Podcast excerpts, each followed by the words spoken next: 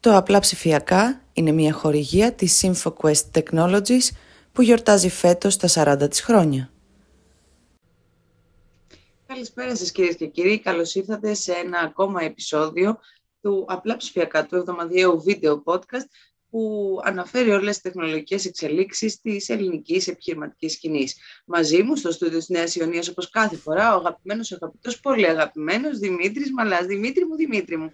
Και στο στούντιο της Πεύκης, η κυρία Νίκη Παπάζογλου, που προσπαθεί με τις συνδέσεις και με τα πολύ ωραία από πίσω που έχει. Και χορηγός ναι, ναι, μας... Σήμερα είναι μια καταπληκτική μέρα από άποψη τεχνολογικών προβλημάτων. ναι, ναι, αυτό βλέπω και εγώ, αλλά τώρα νομίζω ότι θα τα καταφέρουμε όλα γενικώς. Ε, Τεχνικών λοιπόν... επίσης, αλλά τέλος πάντων. Ναι. Εντάξει, μωρέ, πρώτη φορά είναι. Λοιπόν, χορηγός μας είναι, χορηγός μας είναι η InfoQuest Technologies, η οποία γιορτάζει φέτος τα 40 της χρόνια λειτουργίας και γενικώς ελπίζουμε να τα κατοστήσει, αλλά εντάξει, μακάρι να φτάσουμε. Τα λέγαμε και την άλλη φορά. Και νομίζω ότι ήταν μια ενδιαφέρουσα εβδομάδα, έτσι. Είχαμε εξελίξεις, έτσι δεν είναι, λίγα κάποια είχαμε πράγματα. Εξελίξεις, είχαμε Είχαμε εξελίξεις και αυτή τη βδομάδα, Δημήτρη μου, είχαμε εξελίξεις και έχουμε και πολύ ωραίο καλεσμένο να μας πει τα, τα πράγματα όλα εδώ. Έχουμε μαζί μας ποιον έχουμε.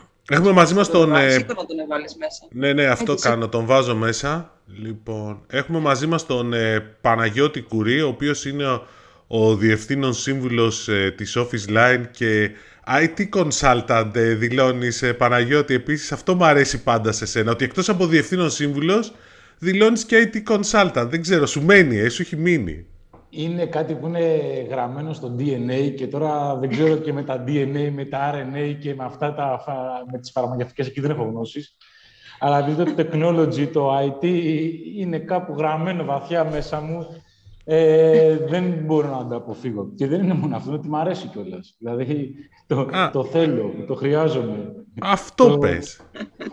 Το ζητάει ο οργανισμός μου. Αυτό πες, αυτή είναι η αλήθεια. Είναι το ζωής σας, λοιπόν. Λοιπόν. Γεια σου Παναγιώτη, καλώς ήρθες. Καλησπέρα. Καλώς ήρθες. Ευχαριστώ πολύ για την πρόσκληση. Εμείς ευχαριστούμε για την ε, πρόσκληση. Σήμερα και όλα και η εκπομπή παίζει και του, του Κωνσταντίνου Εμείς και Ελένη. για τη συμμετοχή για την πρόσκληση. Ναι, και τη συμμετοχή, ναι. Λοιπόν, και σήμερα είναι του Κωνσταντίνου και Ελένης κιόλας. Οπότε να πούμε και χρόνια πολλά. Μεγάλη γιορτή. δεν ξέρω αν έχετε κανένα. Λοιπόν. Ε, ε, δεν αλλά... γίνεται να μην έχει κανένα. Δηλαδή, στην Ελλάδα μένει ο άνθρωπος. ναι, σωστά. Είναι σαν να έχει Γιώργο Γιάννη. Γιώργο Γιάννη Παναγιώτη. Ναι, είναι ε, λίγο ναι. δύσκολο να έχεις κάποιον γνωστό. Σωστό. Ενώ Νίκη και Δημήτρης παίζει. Έτσι. Το Δημήτρης όχι, το Δημήτρης είναι. Δημήτρης έχει. Ε, το Δημήτρης είναι. Το Νίκη είναι, όχι και τόσο. Εντάξει, okay. τέλος πάντων. Είναι και, λοιπόν. και πολιούχος της αγαπημένης Θεσσαλονίκης. Α, ναι, σωστά, σωστά, σωστά, σωστά. Όλοι αγαπάτε τη Θεσσαλονίκη, αυτό είναι. Ε. ναι.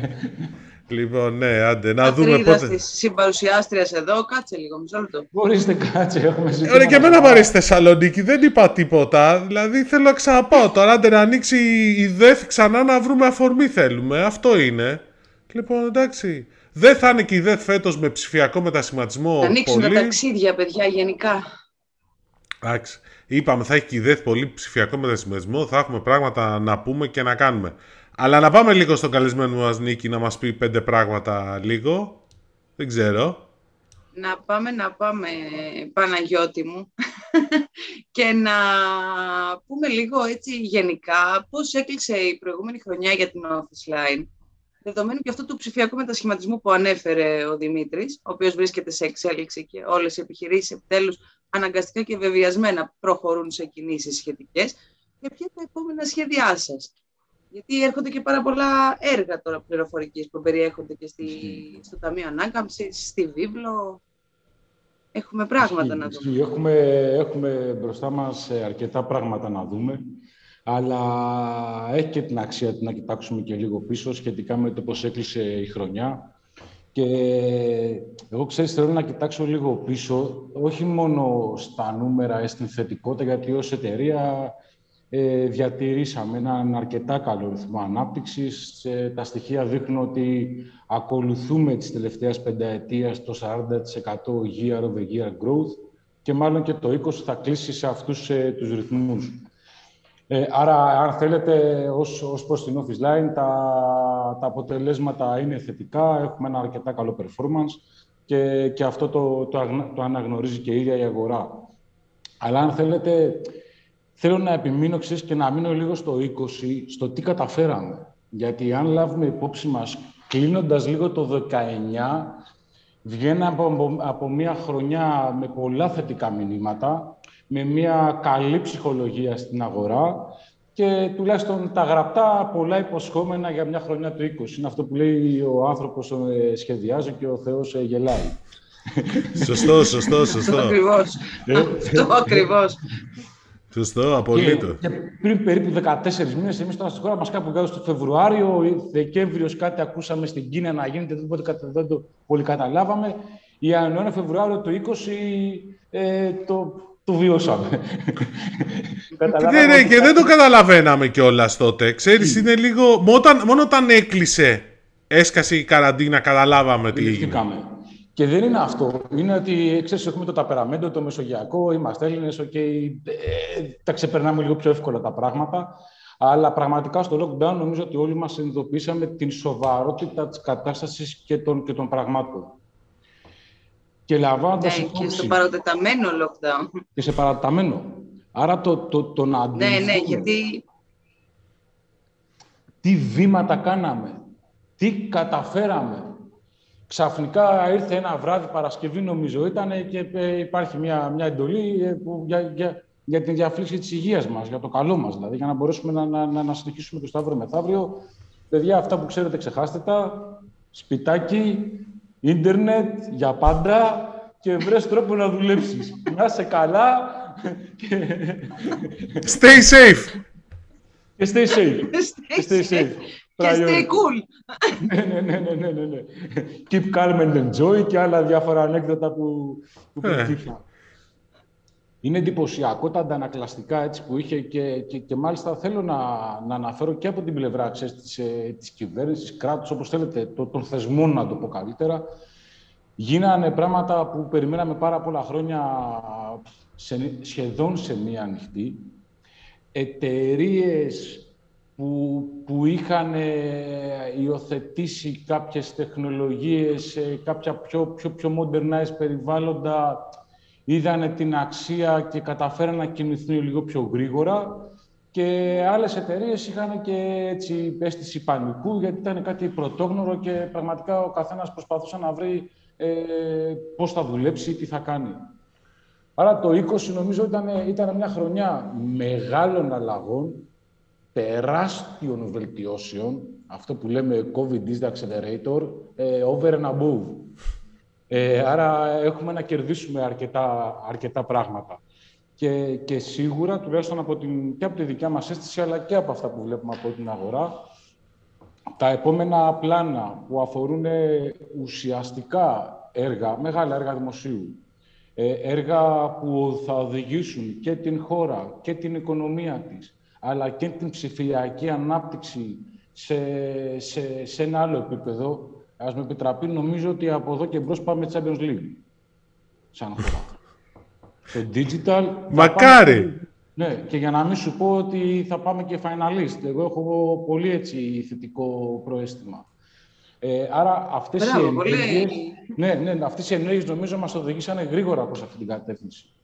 Και, και εμείς από την πλευρά μας, ξέρεις, επειδή έχουμε έναν ρόλο αυτή τη στιγμή σαν εταιρεία λόγω των λύσεων που έχουμε, τις τεχνογνωσίες μας, ε, αισθανόμαστε και μια έτσι λίγο πιο ηθική υποχρέωση στο να κάνουμε enable κάποια πράγματα.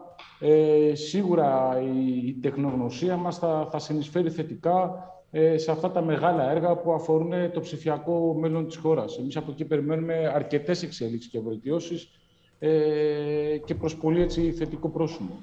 Και γι' αυτό κάνατε και αρκετές επενδύσεις πέρσι κιόλας και φέτος συνεχίζετε. Δηλαδή νέα τμήματα δημιουργήσατε, κάνατε κινήσεις, δηλαδή φαινόταν ότι κάπως προετοιμάζεστε, εκτός και αν κάνω λάθος.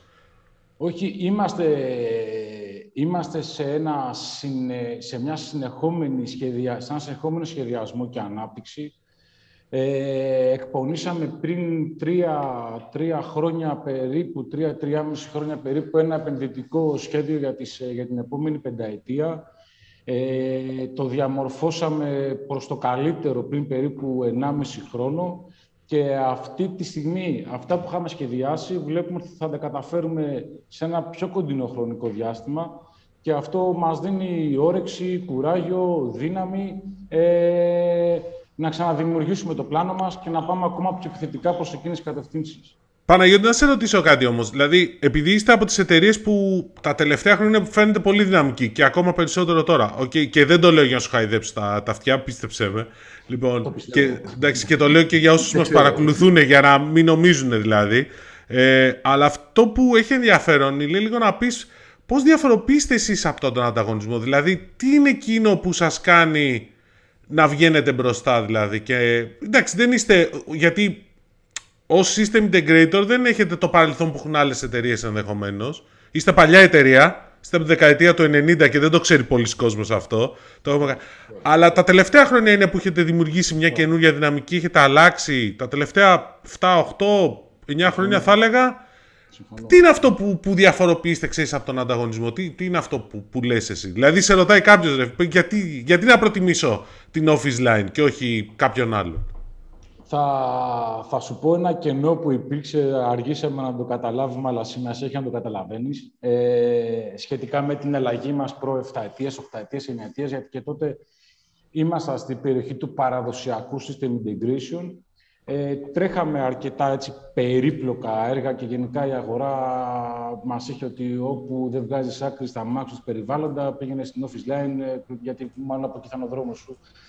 Ε, και είχαμε αποκτήσει μια τεχνογνωσία, τρέχαμε έργα και τα ξέραμε το ότι ήμουν και μηχανικός, οι 10 μηχανικοί που τα τρέχαμε. Και στην ίδια αγορά δεν ήξερε τίποτα. Άρα ήμασταν οι, οι κρυφοί ήρωες σε κάποια πράγματα. Και στο μοντέλο ανάπτυξη εταιρείας αποφασίσαμε ότι θα πρέπει να δημιουργήσουμε την εξωστρέφειά μας. Και έτσι, πιο πολύ την τελευταία τριετία, τετραετία, επενδύουμε αρκετά προς να, να είμαστε πιο vocal και να φωνάζουμε τα, τα επιτεύγματά μας. Νομίζω ότι η διαφοροποίησή μας και είναι και ο σημαντικότερος παράγοντας για την ανάπτυξή μας είναι οι άνθρωποι μας. Είναι οι άνθρωποι που είναι στην office line. Ξέρεις, αυτή η εταιρεία, η περιουσία της, η αξία της, ε, είναι δύο πράγματα. Οι άνθρωποι και η γνώση και η τεχνογνωσία και η εμπειρία των ανθρώπων μας. Ε, κτίρια υπάρχουν, δεν υπάρχουν... Πόσο άτομα είστε τώρα, Παναγιώτη; Τώρα, που προχθές, γιατί είμαστε σχεδόν κάθε μήνα προσλαμβάνουμε δύο-τρία άτομα. Ε, είναι 48. Τι γίνεται, όποτε κάνω αυτή την ερώτηση, όλα αλλάζουν τα νούμερα. όλα αλλάζουν. Καλό είναι αυτό. Αυτή τη στιγμή ναι, είμαστε... Είναι, όχι, είναι πολύ θετικό δείγμα για την ναι. αγορά. Παιδιά, σε όποιον καλεσμένο και να το κάνω αυτό, αλλάζει το νούμερο.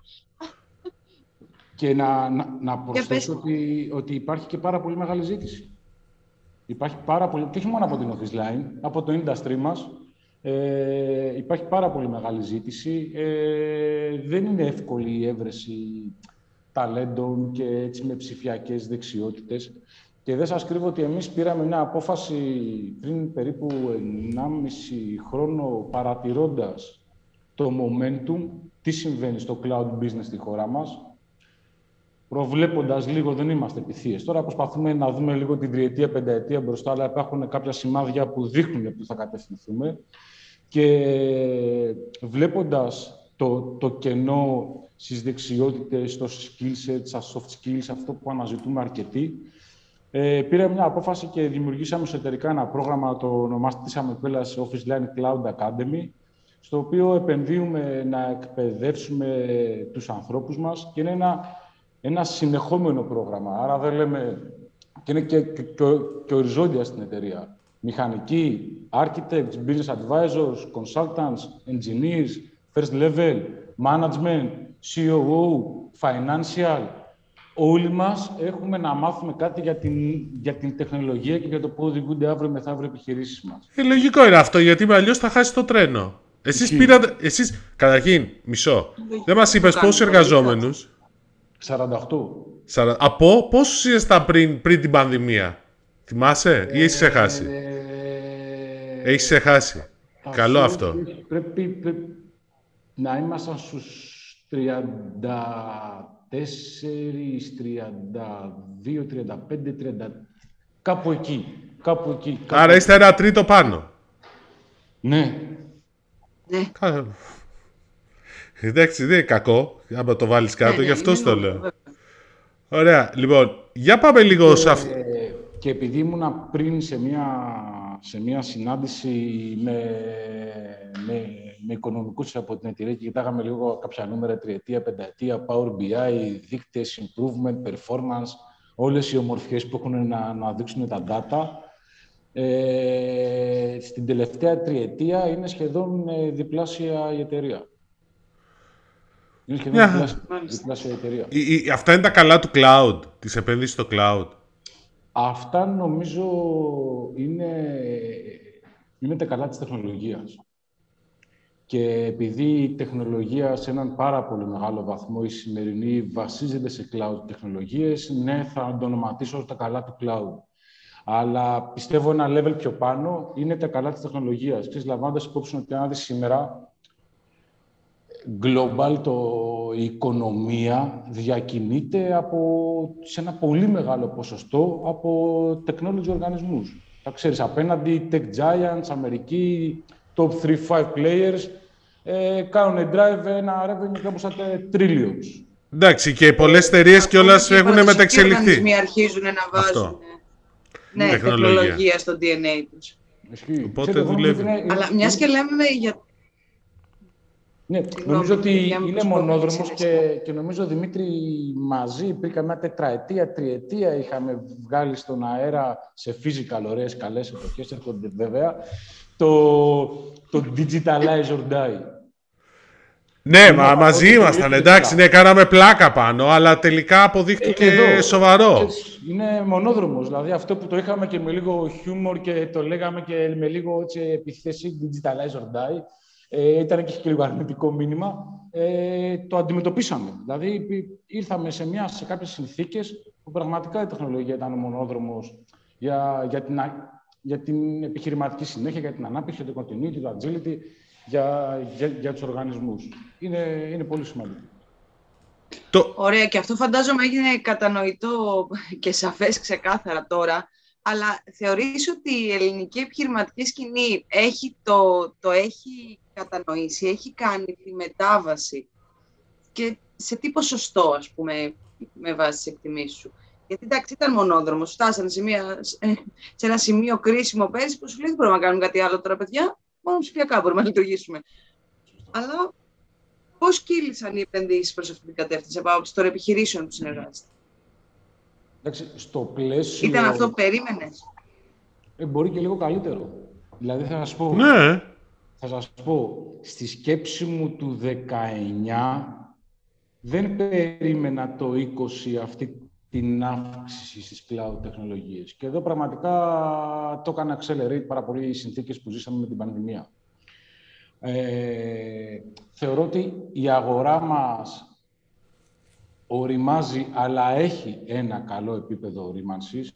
Η δική μου προσωπική εκτίμηση δεν είναι στατιστική, δεν είναι γραμμένο κάπου. Θεωρώ ότι περίπου το 75% των ελληνικών επιχειρήσεων χρησιμοποιούν έστω και μια cloud τεχνολογία. Έστω και μία... Ναι, είμαι σίγουρος γι' αυτό. Όταν λες cloud όμως εννοείς ας πούμε και το OneDrive να φανταστώ. Ε, κάπως έτσι το λες. cloud τεχνολογία. Ναι, Εντάξει, και το... τεχνολογία, ναι. data sharing ή το Teams ε, ή το Zoom, το WebEx, ε, είτε Exchange Online, είτε mail κάπου αλλού. Ε, online shopping, είδατε, το e-commerce έχει 400 κάπου 100% αύξηση μέσα σε 9 μήνες. Έγινε booming. Ναι. Ε, Καλά, εντάξει, ναι, ok. Okay. Καλά, το cloud άμα το δεις και γενικώς και το facebook στο cloud είναι, απλώς δεν το καταλαβαίνει ο κόσμος. Εντάξει, δηλαδή είναι λίγο μια συζήτηση άλλου τύπου πάνω σε αυτό. Μιλώντας για το cloud, άρα το κατάλαβαν οι ελληνικές επιχειρήσεις. Εμάς, ε, μας, ε, μας, ε, μας δίνει έτσι θετικά σημάδια ε, οργανισμοί που ήταν πιο αργοί στις αποφάσεις, πιο διστακτικοί να υιοθετήσουν cloud τεχνολογίες. Και να αναφερθώ και σε μεγάλους οργανισμούς και σε industries τα οποία είναι regulated, financial. Βλέπουμε ότι ακόμα και αυτοί οι οργανισμοί, σήμερα που μιλάμε, τουλάχιστον το FSI industry, να μην πω όλοι, άντε, το μεγαλύτερο ποσοστό ε, έχουν αξιοποιήσει cloud τεχνολογίες. Και αυτό είναι πολύ σημαντικό. Και δεν είναι μόνο αυτό. Βλέπουμε ότι και η στρατηγική τους βασίζεται σε cloud τεχνολογίες. Στην, στην, στην, στην μεσαία και μεγάλη αγορά. Και ξέρεις, εκεί οι cloud τεχνολογίες δεν είναι μόνο collaboration, usability, mail, teams, data exchange, ε, αλλά έχουν πάρα πολύ intelligence και είναι και η ανάγκη της αγοράς. Δηλαδή, εμείς βλέπουμε στις βιομηχανίες αυτό που ονοματίζαμε και πέρυσι το Industry 4, σένσορες, IoT, παράγουν δεδομένα, φέρνουν intelligence, δίνουν κάποια αποτελέσματα στους decision makers που θα, θα τους βοηθήσουν να πάρουν μια απόφαση και looking forward και predictive analytics. Άρα βλέπουμε ότι η εξυπνάδα έρχεται να, να φέρει περαξία και οι μεγάλοι οργανισμοί και μεσαίοι και μεγάλοι το αντιλαμβάνονται. Και, και, και υπάρχει και ο παράγοντας της ανταγωνιστικότητας. Να, να σου πω, ε, όπως είχαμε πει digitalize or die, μήπως πρέπει να πούμε τώρα cloud or die; Ε, ας το πούμε. Θα μπορούσαμε. Θα μπορούσαμε. Είναι, μονο, ε, ξέρεις τι εννοώ, είναι μονόδρομο στο cloud δηλαδή αυτό; Ξέρεις τι γίνεται, Δημήτρη, δεν είναι... Εγώ θα ήθελα να βγάλω την λέξη cloud. Να τη βγάλω. Για πάμε. Ότι, ότι είναι μονόδρομος, να χρησιμοποιήσω άλλη λέξη. Είναι μονόδρομος το modernization των οργανισμών, των επιχειρήσεων και τον τρόπο που λειτουργούν. Άρα εδώ επειδή έχουμε φτάσει στην, στη, ο πλανήτης ε, στην ευτυχή στιγμή να έχουμε εκδημοκρατήσει την τεχνολογία και αυτό είναι period, είναι, συμβαίνει σήμερα. Το ίδιο control function που μπορεί να έχει ο μεγαλύτερος οργανισμός του πλανήτη με trillion budget μπορεί να έχει και ο απλός πολίτης και ο εργαζόμενος με μια ατομική επιχείρηση. Ακριβώς τα, ίδια functions and features. Άρα το έχουμε εκδημοκρατήσει. Λέμε η τεχνολογία είναι διαθέσιμη και ίση από όλους για όλους προς όλους. Okay. Και δίνεις το δικαίωμα στην επιχείρηση, στον επιχειρηματία, στο τμήμα, στο operation. Έχεις δύο δρόμους να διαλέξεις. Ε, μπορείς να φτιάξεις το business μοντέλο σου με τον παραδοσιακό τρόπο και να κοιτάς να παλεύεις με τα εξελάκια σου, να προσπαθήσεις σε ένα financial meeting να κάνεις τρεις ώρες να βρεις τα αποτελέσματα ή να ζητάς από τους BBA σου φτιάχνω με ένα report γιατί θα πάω στο board και κάτι πρέπει να δείξω. Γίνεται. Δεν είναι κακό. Συμβαίνει, συνέβαινε. Ή θα κάνω το επόμενο switch μου, το επόμενο βήμα και να πάω σε τεχνολογία, data warehouse, analytics, BI, reporting on demand, reporting as a service. Ε, ξέρεις, είναι the right to choose. Έχεις το δικαίωμα να επιλέξεις. Μπορείς να είσαι στον, με τον ίδιο τρόπο που λειτουργούσες, αλλά το, το, η, η αγορά, ο ανταγωνισμός είναι πάρα πολύ πιεστικός και έχει και αλλάξει και ο buyer, ο αγοραστής, ο καταναλωτής. Περιμένει να δει διαφορετικά πράγματα από, από τον πάροχο μιας υπηρεσίας ή από το να αγοράσει ένα προϊόν, την εμπειρία να αγοράσει ένα προϊόν. Άρα, αν δεν συμπεριφερθείς στους millennials, exlennials, σε όλο αυτό το, το industry που απευθύνονται οι, οι, οι, οι υπηρεσίες σου, τα προϊόντα σου, το, το business μοντέλο σου, ε, δεν θα είναι ακόμα και η αγορά να σε περιμένει. Η αγορά δεν έχει υπομονή πια. Είναι, κινείται υπερβολικά γρήγορα. Δεν υπάρχουν δεύτερες ευκαιρίες, λέω εγώ, πλέον. Δύσκολα. Δύσκολα. Όχι, συμφωνώ. Η τεχνολογία ε, είναι, είναι το εργαλείο που θα βοηθήσει σε αυτή την κατεύθυνση. Και επειδή η τεχνολογία έχετε να βασιστεί σε cloud services, άντε, να στο ονοματίσω cloud. Okay.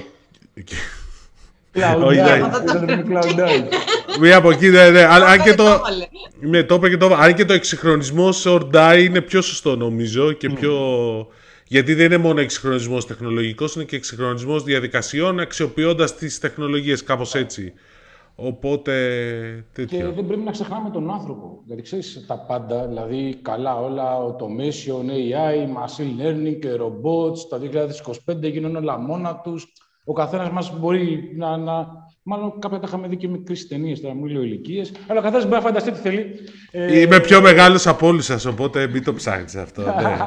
και οι ταινίες επίσης, σπανίως οι ταινίες έχουν επιβεβαιωθεί. Εδώ νομίζω επιβεβαιωνόμαστε. Ναι, επιβεβαιώνονται με διαφορετικό τρόπο. Δηλαδή, αλλιώς το οραματιζόντουσαν και αλλιώς τους βγαίνει. Mm. Με ναι. μία εξαίρεση μόνο, θα έλεγα. Mm. Το, τον Iron Man, ό,τι βγαίνει στον Iron Man, αυτό εμφανίζεται ύστερα από 4-5 χρόνια. Άλλη συζήτηση, άλλη εκπομπή νίκη, θα μου τη θυμίσεις. Πώς θα είναι το μέλλον. Το... Αλλά επειδή λέμε για το μέλλον. Φωνάξουμε και τον Παναγιώτη όμως, δεν ξέρω αν το έχει δει. Φωνάξουμε τον Παναγιώτη, ναι. Ότι τα έχει δει. Στην άλλη εκπομπή, να, επειδή είσαστε στο industry πιο κοντά, να καταλάβω τι ξέρει το Hollywood 10-15 χρόνια πριν. Τίποτα δεν ξέρει το Hollywood σε πληροφορία. Όχι, όχι, θα σου πω κάτι απλό. Επειδή, επειδή ξέρεις τι, επειδή το λες, η πιο, η πιο η σειρά εκείνη που είναι πιο κοντά σε οτιδήποτε δεν είναι τόσο της Marvel, αυτό είναι στα gadget. Είναι το Black Mirror. Το Black Mirror, παιδιά. Το, στο οποίο Black Mirror οι σεναριογράφοι πήραν συμβούλους από το Silicon Valley. Αυτό κάνανε. Okay. Εντάξει, δεν κάνα κάτι το Black Mirror... ναι, ναι. Ναι, ναι. Ε, ε, το Black Mirror όταν ξεκίνησε, όταν το βλέπαμε επί BBC όταν ξεκίνησε να προβάλλεται, δεν εννοώ τώρα που το παίζει το Netflix και γίνει mainstream, ε, ήταν, ε, εγώ έψαχνα μετά search και σκάγανε άρθρα στα μάτια μου δεν το πιστεύω. Το έχει δείξει στο Black Mirror, δεν είναι αυτό. ναι, ναι, αυτό ισχύει. Ήταν ναι, πάρα ναι. πολλές οι τεχνολογίες. Δηλαδή, σκεφτείτε η βαθμολόγηση στην Κίνα που το είχε δείξει στο Black Mirror σε μία εκδοχή του τέλος πάντων. Ήταν πολλά εκεί. Ήταν πολλά, έχεις δίκιο. Ήταν πολλά. Ε, λοιπόν, να πάμε όμως λίγο πίσω. Τι, έλα. Θέλω να το πω ότι ο ανθρώπινο παράγοντας. Είναι σημαντικό. Δεν υπάρχει, παιδιά. Δηλαδή, και αυτό δεν πρέπει να το ξεχάσουμε. Να σωστό, σωστό. Του ανθρώπους μας, στην κουλτούρα, στο change, στις αλλαγές μας. Είναι, είναι, είναι, είναι από τα βασικότερα στατικά ή της επιτυχίας ή της αποτυχίας. Γιατί ξέρεις, εμείς τελικά χρησιμοποιούμε τεχνολογία, καταναλώνουμε, μας αρέσει, διαγράφουμε, χρησιμοποιούμε, απορρίπτουμε, reviews, like, unlike, ε, όλα αυτά το πράγμα που είναι εκεί έξω. Άρα ο άνθρωπος, παιδιά, είναι, δεν πρέπει να τον αφήνουμε ποτέ από την εξουσία. Και ίσα ίσα, ίσως να, να, πρέπει να του δίνουμε για τη μεγαλύτερη βαρύτητα. Θεωρείς ότι η πανδημία τον ανθρώπινο ρόλο, τέλος πάντων, τον υπογράμμισε ή τον υποβάθμισε; Νομίζω, νομίζω υπογράμμισε ακόμα περισσότερο την ανάγκη των ανθρώπων να συνεπάρχουν, την ανάγκη του teamwork και αυτό φάνηκε πάρα πολύ όταν χρειαστήκαμε ή αναγκαστήκαμε, ό,τι λέξη θέλουμε να χρησιμοποιήσουμε, να απομακρυνθούμε από τους ανθρώπους μας στον εργασιακό περιβάλλον. Καταλάβαμε ότι η έλλειψη αυτή έδειξε το πόσο απαραίτητη είναι η επικοινωνία, η ανθρώπινη επαφή, η ανθρώπινη επικοινωνία και να πασχίζουμε να μπορέσουμε να βρίσκουμε τρόπους να, να επικοινωνούμε και να μην χάνουμε ε, αυτό που έχει ο άνθρωπος. Και δυστυχώς, καλώς, μάλλον ευτυχώς, μάλλον να το πω ευτυχώς, η κάμερα, το team στη μαύρη οθόνη, αυτό δεν μπορεί να το αντικαταστήσει. Παιδιά, δηλαδή, τεχνολογία, την ανθρώπινη επαφή, την χειραψία, την αγκαλιά, το τσούγκρισμα, ε, την αγωνία, τη λαχτάρα, τον εκνευρισμό, δεν μπορεί να τα αντικαταστήσει η τεχνολογία. Την αγαπάω, μου αρέσει. Εγώ συμφωνώ πολύ μαζί σου. Αλλά έχουμε και συναισθήματα, δηλαδή αυτό δεν, δεν, δεν, δεν μπορεί. Και, και, και, δεν θέλω, δεν πρέπει κιόλας. Δηλαδή μετά γιατί να υπάρχουμε. Εντάξει, πάντως. Δεν φανταστώ, εσείς δεν είστε από αυτούς που θα γυρίσετε στο 100% στο remote working; Όχι. Πηγαίνει στο γραφείο, έλα, πες την αλήθεια, αφού πηγαίνει κάθε μέρα στο γραφείο. Αυτή είναι η πραγματικότητα τώρα. Λοιπόν... Και αυτό δεν είναι, είναι physical, δηλαδή είναι real screen, δεν είναι μπλε. Ναι, ναι, το, το καταλάβαμε, ναι, έχει στηθεί εκεί επίτηδες για τον brand. πιο κάτω. ναι, λοιπόν. Ε, εγώ θα γίνω λίγο πιο πεζός, πολύ ωραία κουβέντα, αλλά θέλω, είναι ενδιαφέρον το εξής. Επειδή είστε από τους partners της Microsoft τους πολύ δυνατούς και γενικότερα και τους, από αυτούς που κάνουν αρκετές καινοτομίες και έχετε βραβευτεί και αυτό κιόλας είναι μια επένδυση να γίνει. Να γίνει ένα data center region hub στην Ελλάδα από τη Microsoft. Περιμένουμε τις ανακοινώσεις, ενώ τις ανακοινώσεις για το που θα γίνει και το πώς προχωράει, θα γίνει σε δύο χρόνια. Εσύ, λίγο και εσείς στην Office Line, πώς το βλέπετε αυτό και ποιος είναι ο ρόλος που μπορεί να έχετε και εσείς ως Office Line, δηλαδή πώς θα αρχίσετε να τοποθετήσετε εν ώψη και της ολοκλήρωσης ενός τέτοιου project; Με δεδομένο ότι είσαι στο cloud πολύ δυνατή. Δηλαδή ασχολείστε από τους πρώτους, όπως το έλεγες πριν. Σωστό. Είναι... Και γενικά πώς κρίνεις την αγορά, γιατί δεν είναι μόνο η Microsoft. Βλέπουμε και άλλους που επενδύουν σε, σε data center εδώ.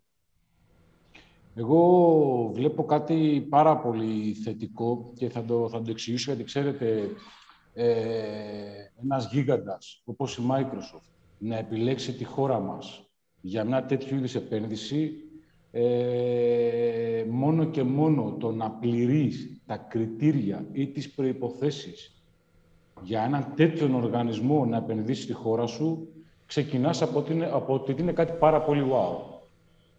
Και πιστεύω ότι και οικονομικές συνθήκες της χώρας μας. Υπάρχει ένα, ένα, ένα λίγο πιο σταθερό περιβάλλον.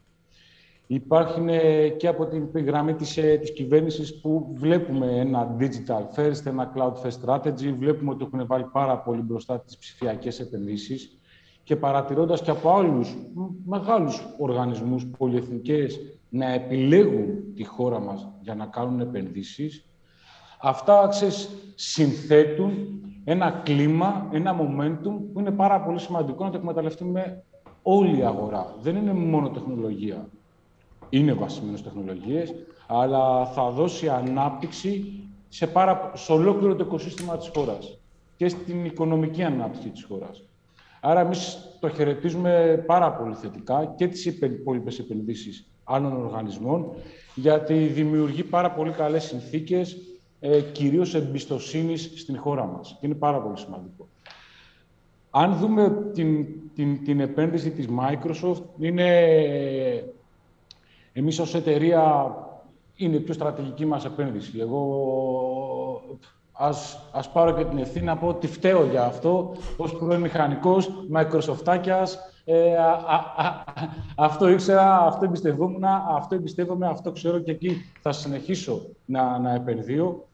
Ε, έρχεται σε ένα πάρα πολύ καλή στιγμή, με την έννοια ότι ε, εμείς ε, δραστηριοποιούμαστε στη χώρα μας στο cloud 10-12 χρόνια. Ε, ε, έχουμε αυτή τη στιγμή, είμαστε στους top 100 συνεργάτες παγκοσμίως έχουμε κάποια μοναδικά specialization και μάλιστα είχαμε και την, τη χαρά και την τιμή να φέρουμε στη χώρα μας το Azure Migration Program, που είναι ένα πρόγραμμα της Microsoft για να βοηθήσει τους οργανισμούς στο ταξίδι τους στο Azure. Ε, είναι στα άμεσα πλάνα μας και το ανακοινώνω, χτίζεται, stay tuned, ε, το Migration Factory ε, της Office Line. Έχουμε αναπτύξει μια μεθοδολογία, είναι approved από την Microsoft, έχουμε περάσει και audit από external ε, οργανισμούς, ε, που θα, θα το κάνουμε LAN για να κάνουμε accelerate και ensure το success ενός cloud strategy και ενός ταξιδιού. Τι, κάτσε, κάτσε, τι, τι ακριβώς θα είναι αυτό; Τώρα, δηλαδή, τι θες, δηλαδή, το πετάς έτσι και θα σε αφήσω; δηλαδή, θα αρχίσει τα σχόλια από κάτω που, το, που, που τον άφησες. Τι ακριβώς είναι αυτό; Κοίταξε, εμείς έχουμε επενδύσει πάρα πολύ στις μεθοδολογίες που, θα, που αναπτύσσουμε για να διασφαλίσουμε τις ομαλές μεταβάσεις στις cloud τεχνολογίες. Ωραία. Ε, ε, αυτές οι μεθοδολογίες έχουν μια αρχή, μέση, τέλος και εδώ πάμε να το αναπτύξουμε με μηχανισμούς cloud native και αρκετό sense of, με sense of automation, με τι σκοπό. Να μπορέσουμε να κάνουμε γρήγορα scale, να έχουμε το κατάλληλο capacity και skill set, να βοηθήσουμε τους οργανισμούς της χώρας μας να πάμε γρήγορα, να κάνουμε adapt αυτή την επένδυση. Τα δύο χρόνια δεν είναι ε, μετά... Δεν πολύ, ναι, εντάξει, ok. Okay. Εδώ έχουμε ξεχάσει το 2020, το διαγράψαμε. Αυτό σου λέω.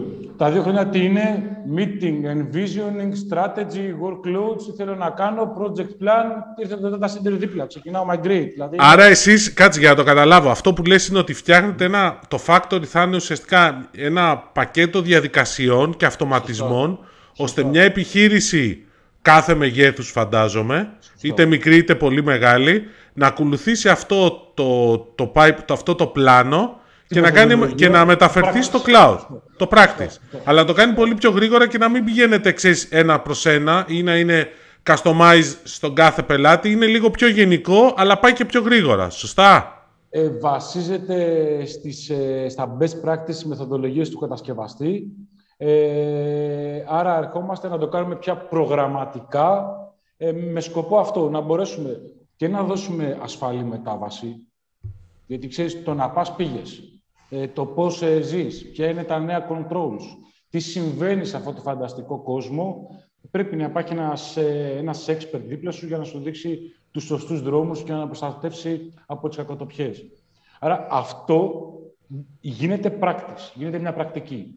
που ε, ε, στην, στον κόσμο του Azure βασίζεται στο Cloud Adoption Framework και υπάρχουν κάποιες μεθοδολογίες και για, τους, για την ομάδα των Business Advisors και για την ομάδα των Cloud Architects και για το Delivery Team, αλλά και μετά στην επόμενη φάση που είναι το Manage, Optimize, Cost Relocate, Elasticity. Άρα αυτά τα κάνουμε δομημένα με πρακτικές και δίνουμε στο, στον πελάτη ένα αποτέλεσμα που έχουμε κάνει accelerate την επένδυσή του, έχει δει πιο γρήγορο ROI και έχει, ας με επιτράπει, λέξη και το κεφάλι του ήσυχο ότι δεν είναι ο Κασίδης.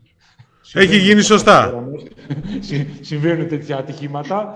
Ε, δεν είναι ο Κασίδης. Είναι κάτι που είναι δουλεμένο, έχει πάρει το απρόβλεπτο του κατασκευαστή και είναι ο σωστός ο δρόμος, σωστή τακτική για να πάει με σιγουριά στα βήματα που έχει επιλέξει. Είστε η μοναδική εταιρεία στην Ελλάδα που το κάνει αυτό, από τους συνεργάτες της Microsoft ή όχι; Είστε η πρώτη. Ξέρω, από όσο ξέρω αυτή τη στιγμή είμαστε οι μοναδικοί. Να σου πω η πρώτη και η μοναδική θεωρώ ότι θα ακολουθήσουν. Εντάξει, ναι, και καλά θα κάνουν κιόλας για να ανοίξει η αγορά. Δεν. Ότι θέλουμε να ακολουθήσουν. Δηλαδή, μέχρι πριν λίγο καιρό ήμασταν η μόνη εταιρεία στο Region που είχαμε τα Azure Advanced Specialization και ήμασταν και στους ελάχιστους 20-25 στην Ευρώπη ε, και το ζητάμε να, γιατί θα καλλιεργήσουμε την αγορά μας, το οικοσύστημά μας, τα μεγάλα έργα εμπνέουν συνέργειες, υπάρχει momentum που είναι ωραίο, όμορφο να, να, να, το κάνουμε για το καλύτερο της κοινωνίας μας, της χώρας μας. Ε, μπορούμε να οριμάσουμε, το έχουμε. Άρα εμείς ε, ε, λέμε ελάτε, πάμε, πάμε μαζί για το καλύτερο για τη χώρα μας, για την τεχνολογία, για το industry μας. Εντάξει, καλά, καλά. Επενδύεται και σε άλλους τομείς. Επενδύεται και σε άλλους τομείς. Στην κυβερνοασφάλεια έχετε κάνει πρόσφατα τμήμα. Γενικώ το παλεύετε. Και πάει καλά. Πάνε καλά. Τουλάχιστον έτσι, έτσι μας έλεγες πριν, πιο πριν, πριν ξεκινήσει την εγγραφή. Έτσι είπα offline, το λέω και, και online. Ε, κοιτάζουμε οι επενδύσεις μας να είναι στοχευμένες. Αντιλαμβανόμαστε το, το demand και τι χρειάζεται η αγορά ε, σε αυτό το ταξίδι, σε αυτά τα εγχειρήματα, στον ψηφιακό μετασχηματισμό και επιδιώκουμε να πηγαίνουμε πάρα πολύ στοχευμένα και στις στοχεύσεις που κάνουμε να αναπτύσσουμε σε αυτές τις περιοχές τις ευκαιρίες και τις λύσεις που μπορούμε να δημιουργήσουμε και να δώσουμε. Να τον ευχαριστήσουμε, Νίκη, νομίζω, γιατί... Να τον ευχαριστήσουμε πάρα πολύ. Ήταν πολύ ενδιαφέρουσα η κουβέντα. Έχουμε ναι, πάρα πολλά να περιμένουμε. Γιατί θα έχει καρακόν σε λίγο πάλι και θα τον κράζουν. Θα αρχίσει να... Όχι, όχι, όχι, το κάνει commit. Έχει κάνει commit. Α, έτσι, ναι, μπράβο, ναι, εντάξει. Καλά, λοιπόν, εντάξει. Απλώς. Ευχαριστούμε πολύ. Ευχαριστούμε πάρα πολύ, Παραγιώτη. Όλα τα επόμενα νέα να είσαι εδώ να μας τα ξαναπείς.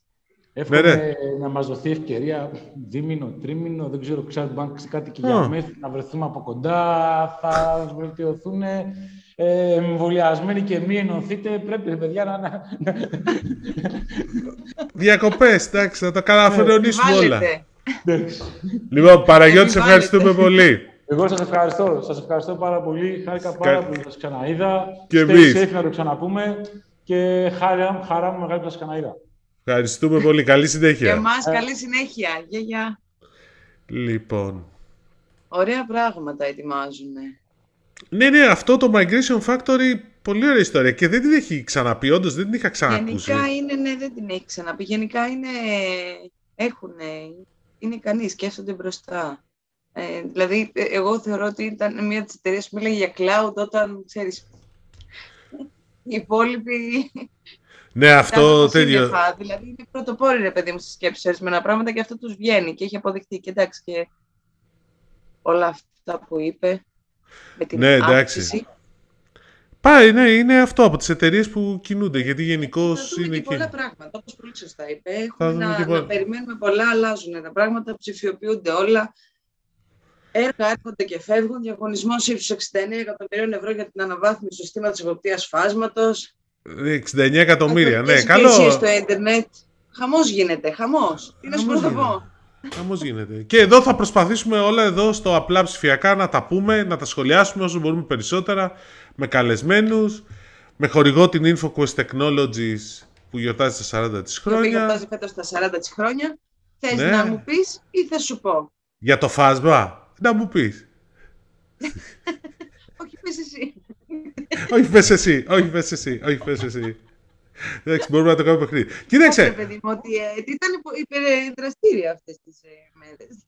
ναι, η ΕΕΤ παρά είναι δραστήρια. Και ναι. δηλαδή, κοινωνιών και ταχυδρομείων να τα λέμε και ολόκληρα για να καταλαβαίνει και ο κόσμος που ενδεχομένως μπορεί να μην είναι εξοικειωμένος, αν και δεν νομίζω. Ε, ε, έβγαλε νέο διαγωνισμό 69 εκατομμύρια ευρώ για το νέο σύστημα εποπτείας φάσματος. Έτσι. Ε, στόχος του είναι η αξιοποίηση των φασματικών ζωνών και η γρήγορη αντιμετώπιση προβλέψεων αλλά και ε, παρεμβολών στην κινητή τηλεφωνία. Γενικά θα τα υποπτεύει όλα αυτά. Ε, χωρίζεται σε τρία διακριτά τμήματα. Ναι, όχι.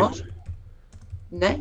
Ε, και η συνολική εκπόμενη αξία της σύμβασης είναι 69 εκατομμύρια. Δεν το λες και μικρό, έτσι. Όχι, είναι, σαρα... είναι 41 κάτι και 18 κάτι που είναι η προαίρεση. Νομίζω ότι θα έχει πολύ ενδιαφέρον και θα έχει και πολλούς Και είναι ενδιαφέρον ότι είναι από τα πρώτα έργα που βγαίνουν, γιατί ξέρεις τον τελευταίο καιρό, και εμείς εδώ και η αγορά γενικότερα, μιλάει ότι έρχονται έργα, αυτό, αλλά δεν έχουμε δει ακόμα πολλά μεγάλα έργα. Αυτό είναι μεγαλούτσικο.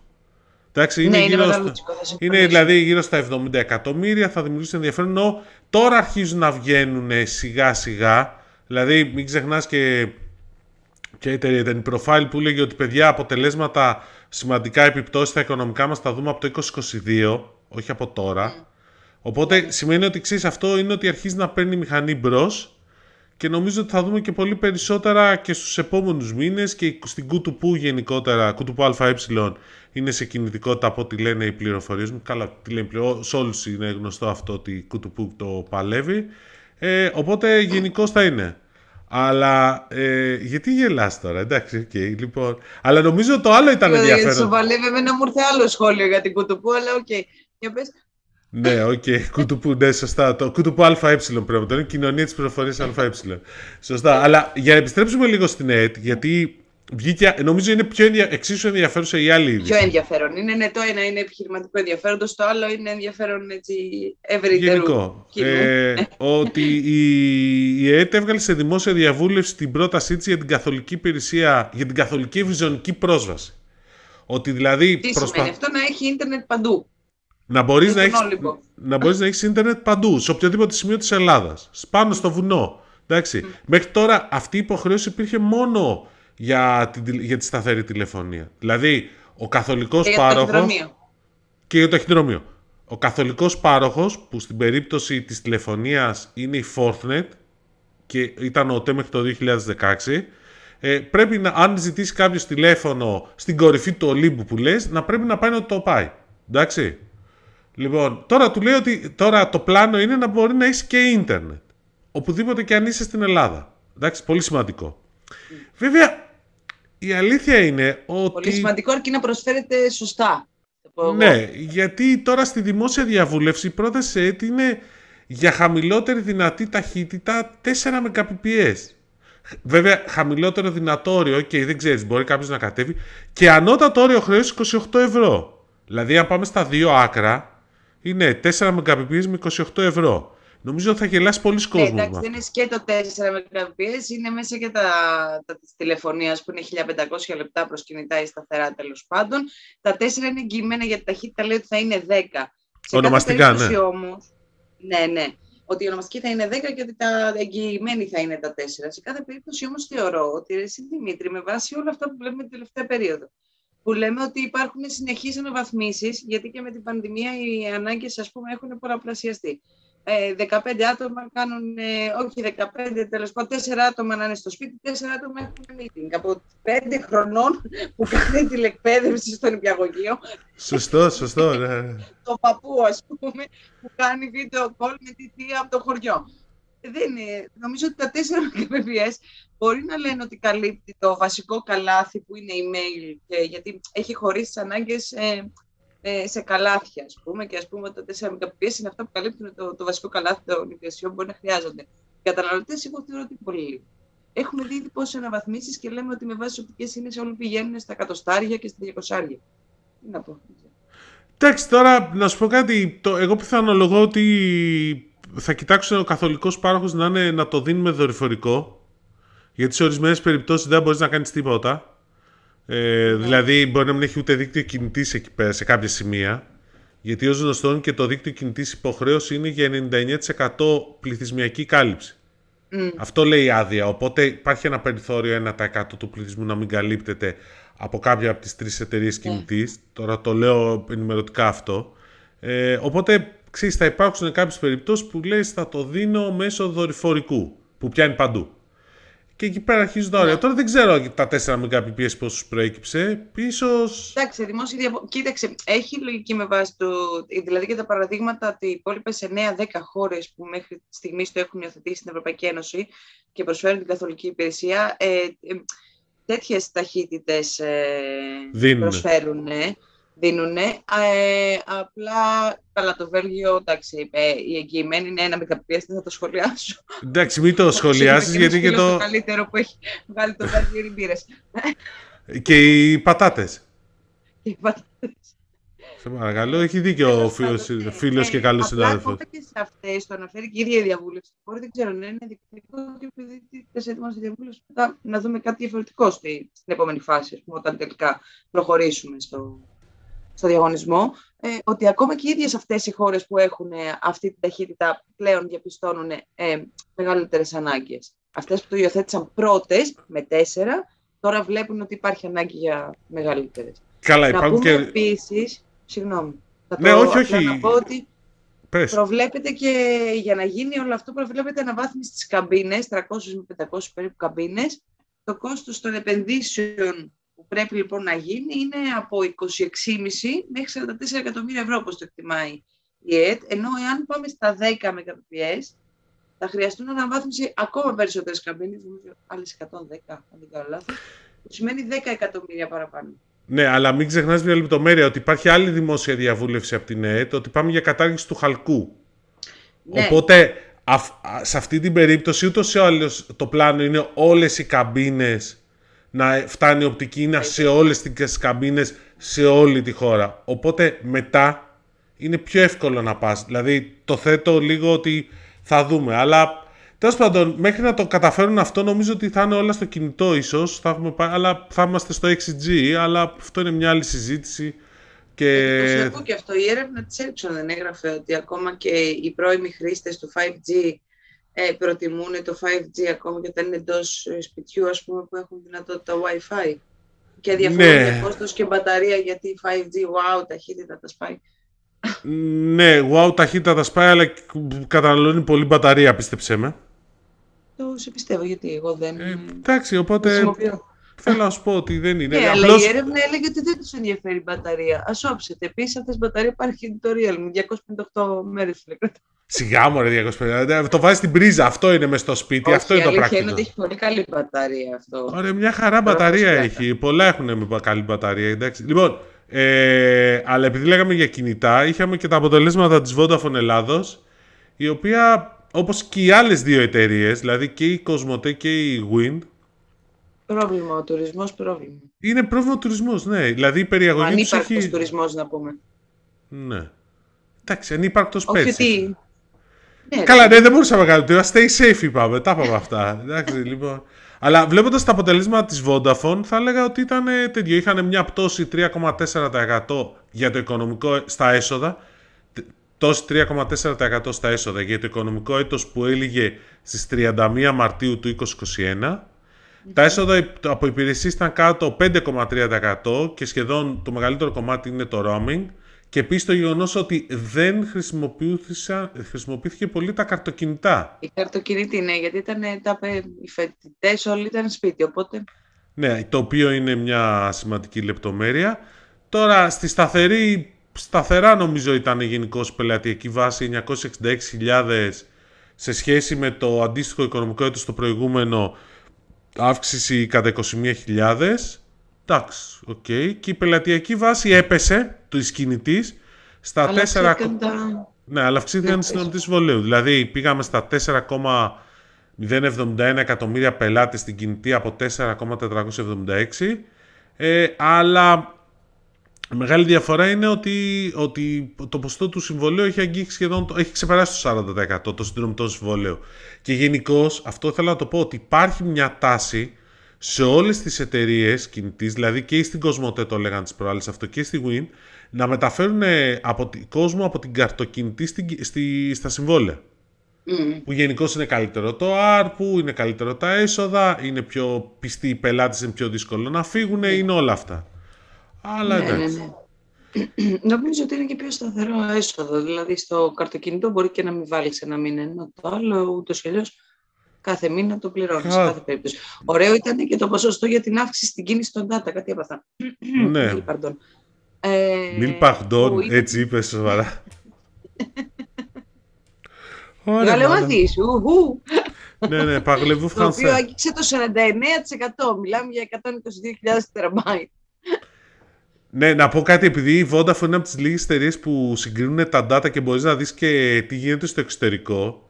Ε, θα συνιστούσε κάποιο που ξέρεις ότι το φωνάζουμε αυτό, ότι αυξηθήκαν τα data και από όλες τις εταιρείες, ότι κάποια στιγμή να δουν λίγο τα δεδομένα, τα νούμερα της Πορτογαλίας. Εντάξει, δηλαδή που είναι, και εκεί είχαν μια τρελή αύξηση και, είναι, και ήταν εδώ και χρόνια σχεδόν τα διπλά από μας. και λέω την Πορτογαλία γιατί είναι περίπου στα Η ίδια... Πορτογαλία σκίζει, παραπάνω νούμερα έχει. Πράσινη είναι για την Αγγλία. Πηγαίνουν τουρίστες, χαμός γίνεται. Προτιμώ να μένω στην Ελλάδα προσωπικά, αλλά τώρα λέω τα νούμερα. Εντάξει, οκ. Δηλαδή δεν την αλλάζω εύκολα την Ελλάδα, αλλά αυτό είναι μια άλλη η, η ιστορία και η συζήτηση. Ειδικά τώρα ξέρεις που αρχίζουν και έρχονται και υπηρεσίες πλέον στα κινητά και τα έχεις όλα. Μωρέ. Μέχρι και Apple Pay έβγαλε Eurobank και αυτή προσθέθηκε και τελειώσαμε. Εντάξει. Ναι, μια χαρά, μια χαρά όλα πάνε. Ναι, το είχε πει Συμφωνήσω. βέβαια. η- Εγώ ούτε εγώ την αλλάζω την Ελλάδα, Δημήτρη μου, αλλά στην Πορτογαλία δεν έχω πάει. Θα ήθελα να πάω και ειδικά με όλα αυτά που βλέπω ότι είναι high-tech. αυτό. Αν έμενα στη Βρετανία θα πήγαινα και τώρα, χωρίς καραντίνα. Τώρα που- Προ, προσωπική άποψη και να μην. Πώς το λένε, αν μας ακούει κάποιος που του λατρεύει την Πορτογαλία ή είναι από την Πορτογαλία, παρεξηγήσει. ε, Θεωρώ την Ελλάδα πολύ πιο όμορφη από την Πορτογαλία. Ωραία χώρα. Έχω πάει μια φορά. Δεν ξέρω αν θα ξαναπάω. Δηλαδή, αν ξέρεις, θα πω πού θα Ναι. πας διακοπές, θα πω Πορτογαλία. Οκ. Ωραία η Λισαβόνα. Αλλά σαν τη Θεσσαλονίκη πουθενά. Και σαν τη Χαλκιδική δεν έχει. Εντάξει, οπότε Δεν έχει, βρε Δημήτρη μου, θα συμφωνήσω. Αλλά εντάξει τώρα, ας κάνουμε και έτσι, ας βγούμε και λίγο από το σύνορο, δεν πειράζει. Σωστό. Ε, αυτό να πει, Θεσσαλονίκη, πες πάμε ότι δεν θες να θέλουμε. πας. Πες Άμα ότι, θες περάσει να, πανδημία. πες ότι θες να πας ταξίδι. Εντάξει. Και όχι τίποτα άλλο. Θα σου πω ότι, ότι Ε, αυτό ετοιμαζόμουν, λέω. Σε όλες τις Ετοιμα- εκπομπές βρίσκω έναν τρόπο και το αναφέρω. ναι, ετοιμαζόμουν να πάω, να κανονίσω να πάω Βερολίνο με ύφα, για την ύφα αρχές Σεπτέμβρη και ακυρώθηκε. Εντάξει, δηλαδή... Τέλος πάντων. Λοιπόν, ε, και να κλείσουμε με ένα θέμα νομίζω που, που μου λέγες το Βαρκελόνη. συζητούσαμε. Βαρκελόνη, τι Βαρκελόνη; Θα πάμε Βαρκελόνη του χρόνου, το Φλεβάρι. Α, Έχουμε. ναι. Αυτό λέω. Ε, α, το άλλο θέμα της εβδομάδας που ήταν ενδιαφέρον έτσι και προκάλεσε αρκετή συζήτηση ήταν ε, αυτό που έγινε στην Ideal. Όπου στην Ideal, ε, η Ideal η οποία είναι εισηγμένη στο χρηματιστήριο και η οποία είναι από τις πιο παλιές εταιρείες πληροφορικής ε, στην Ελλάδα δηλαδή και η οποία αυτή τη στιγμή μέχρι τώρα ήταν δύο βασικά κομμάτια. Το ένα κομμάτι ήταν η διανομή που έχει τους υπολογιστές, το SIBA. Το SIBA υπάρχουν ακόμα υπολογιστές, απλώς λέγονται Dynabook. Ε, σκληρή δίσκη, το iDocs είναι μια πολύ ωραία εφαρμογή. Έχουν μια κινητικότητα σε αυτό και πάνε πάρα πολύ καλά μάλιστα μου πάνε. Δηλαδή έχουν τέτοια ζήτηση στους υπολογιστές που δεν καλύπτουν τη ζήτηση απλά. Δηλαδή η, ε, κάνω ένα, μια, ένα ενδιαφέρον και έχουν και την Adacom που είναι από τις πιο καλές εταιρείες που ξέρω εγώ στο κομμάτι της κυβερνοασφάλειας και ειδικά στο κομμάτι της ψηφιακής υπογραφής το οποίο αξίζει να ασχοληθούμε σε επόμενη εκπομπή με αυτό το θέμα. Και έγινε το εξής ότι το Virtus South, South European Fund μπήκε μέσα στην, ε, στην ε, Ideal. Βέβαια υπάρχει ένας κοινός μέτοχος που είναι ε, ο Όμιλος Δαβίδ πάνω σε αυτό. Το Virtus βέβαια ελέγχει την Αστήρβη το Γιάννης που είναι μια εταιρεία με, με πόματα, με καπάκια από μπουκάλια και ουσιαστικά αυτοί βάζουν μέσα στο όλο το παιχνίδι και γενικώς υπάρχει μια ιστορία ότι πώς εξελίσσεται η, η, η Ideal. Βέβαια, όπως μου εξηγούσαν, η Ideal από παλιά ήταν μια εταιρεία συμμετοχών. Απλώς μετά ασχολιόταν μόνο με την πληροφορική. Δηλαδή, τις αρχές του 20, του, τέλη, ε, τέλη δεκαετίας 90, αρχές ε, δεκαετίας των Zeros, ήταν μια εταιρεία συμμετοχών. Και μετά ασχολήθηκε μόνο με την πληροφορική και τώρα ουσιαστικά επανέρχονται για μένα το πιο ενδιαφέρον είναι ότι έτσι όπως θα διαμορφωθεί τελικά το όλο σκηνικό και θα έχει πολλές αλλαγές, έχει η Γενική Συνέλευση Μετόχων στις 4 Ιουνίου, έχουμε διάφορα, είναι ότι θα εμφανιστούν στην Ideal ως μέτοχοι διάφορα funds όπως της VNK Capital, αλλά και η Eurobank και η Piraeus με κάποια μικρά ποστά, αλλά και ο Όμιλος Ολύμπια. Εντάξει. Το οποίο θα έχει το δικό Αυτό του είναι ενδιαφέρον. Μεγάλο ενδιαφέρον. Ναι, βέβαια, επειδή το ψάξα λίγο, για να είμαι ειλικρινής, επειδή μου ήρθε μια ιδέα και σε πολλοί κόσμο ήρθε Ναι. ότι πάνε για divest, ότι θα πουλήσουν ίσως την Άντακομ ή στην Dell Electronics, ε, δεν υπάρχει τέτοια πληροφόρηση αυτή τη στιγμή. Εντάξει. Το αντίθετο, ε, μάλιστα όλοι. κα- θα κάνει και εντύπωση σε κάποιους ανθρώπους γιατί πήγαινε πάρα πολύ καλά και η Άντακομ και η Dell Electronics, οπότε ξέρεις, δεν έχει και τόσο νόημα, ειδικά με όλα αυτά που έρχονται από την αγορά πληροφορικής. Αλλά θα τα δούμε όλα στην πορεία. Θα τα δούμε λοιπόν. Εν αναμονή των εξελίξεων παραμένουμε. Και θα Νομίζω είμαστε... ότι κλείσαμε. Είπαμε Ναι, και ναι. το Apple Pay ότι επιτέλους στη Eurobank, παιδιά, μπείτε να το κατεβάσετε, έχει και βίντεο εκεί πέρα να τα βάλετε γρήγορα. Να μπορείτε να πληρώνετε με το κινητό σας, να καταργήσετε τα πορτοφόλια με τη σειρά σας, να μην χρειάζεται να θυμάστε να παίρνετε πράγματα φεύγοντας από το σπίτι. Τώρα που βγαίνουμε και από το σπίτι, Εγώ το έχω καταργήσει. Σπανίως το παίρνω. το ξέρω. Μμ.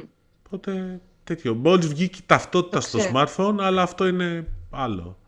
Γίναμε. Λοιπόν, να ευχαριστήσουμε και την InfoQuest Technologies ε, που γιορτάζει 40 της χρόνια και είναι και ο χορηγός της εκπομπής, το απλά ψηφιακά εδώ στην πλατφόρμα του Moved. Και να να την ευχηθούμε σε όλους σας. ευχαριστήσουμε, να ευχαριστήσουμε και όλους εσάς που μας παρακολουθήσατε και μας ακούσατε Και να δώσουμε ραντεβού και για τα την... λέμε στο επόμενο. Next week. Ναι. Λοιπόν, και χρόνια Έφα- πολλά σας γιορτάζετε. και χρόνια πολλά σας γιορτάζετε. Ευχαριστούμε πολύ. Γεια! Γεια. Το απλά ψηφιακά είναι μια χορηγία της InfoQuest Technologies που γιορτάζει φέτος τα 40 της χρόνια.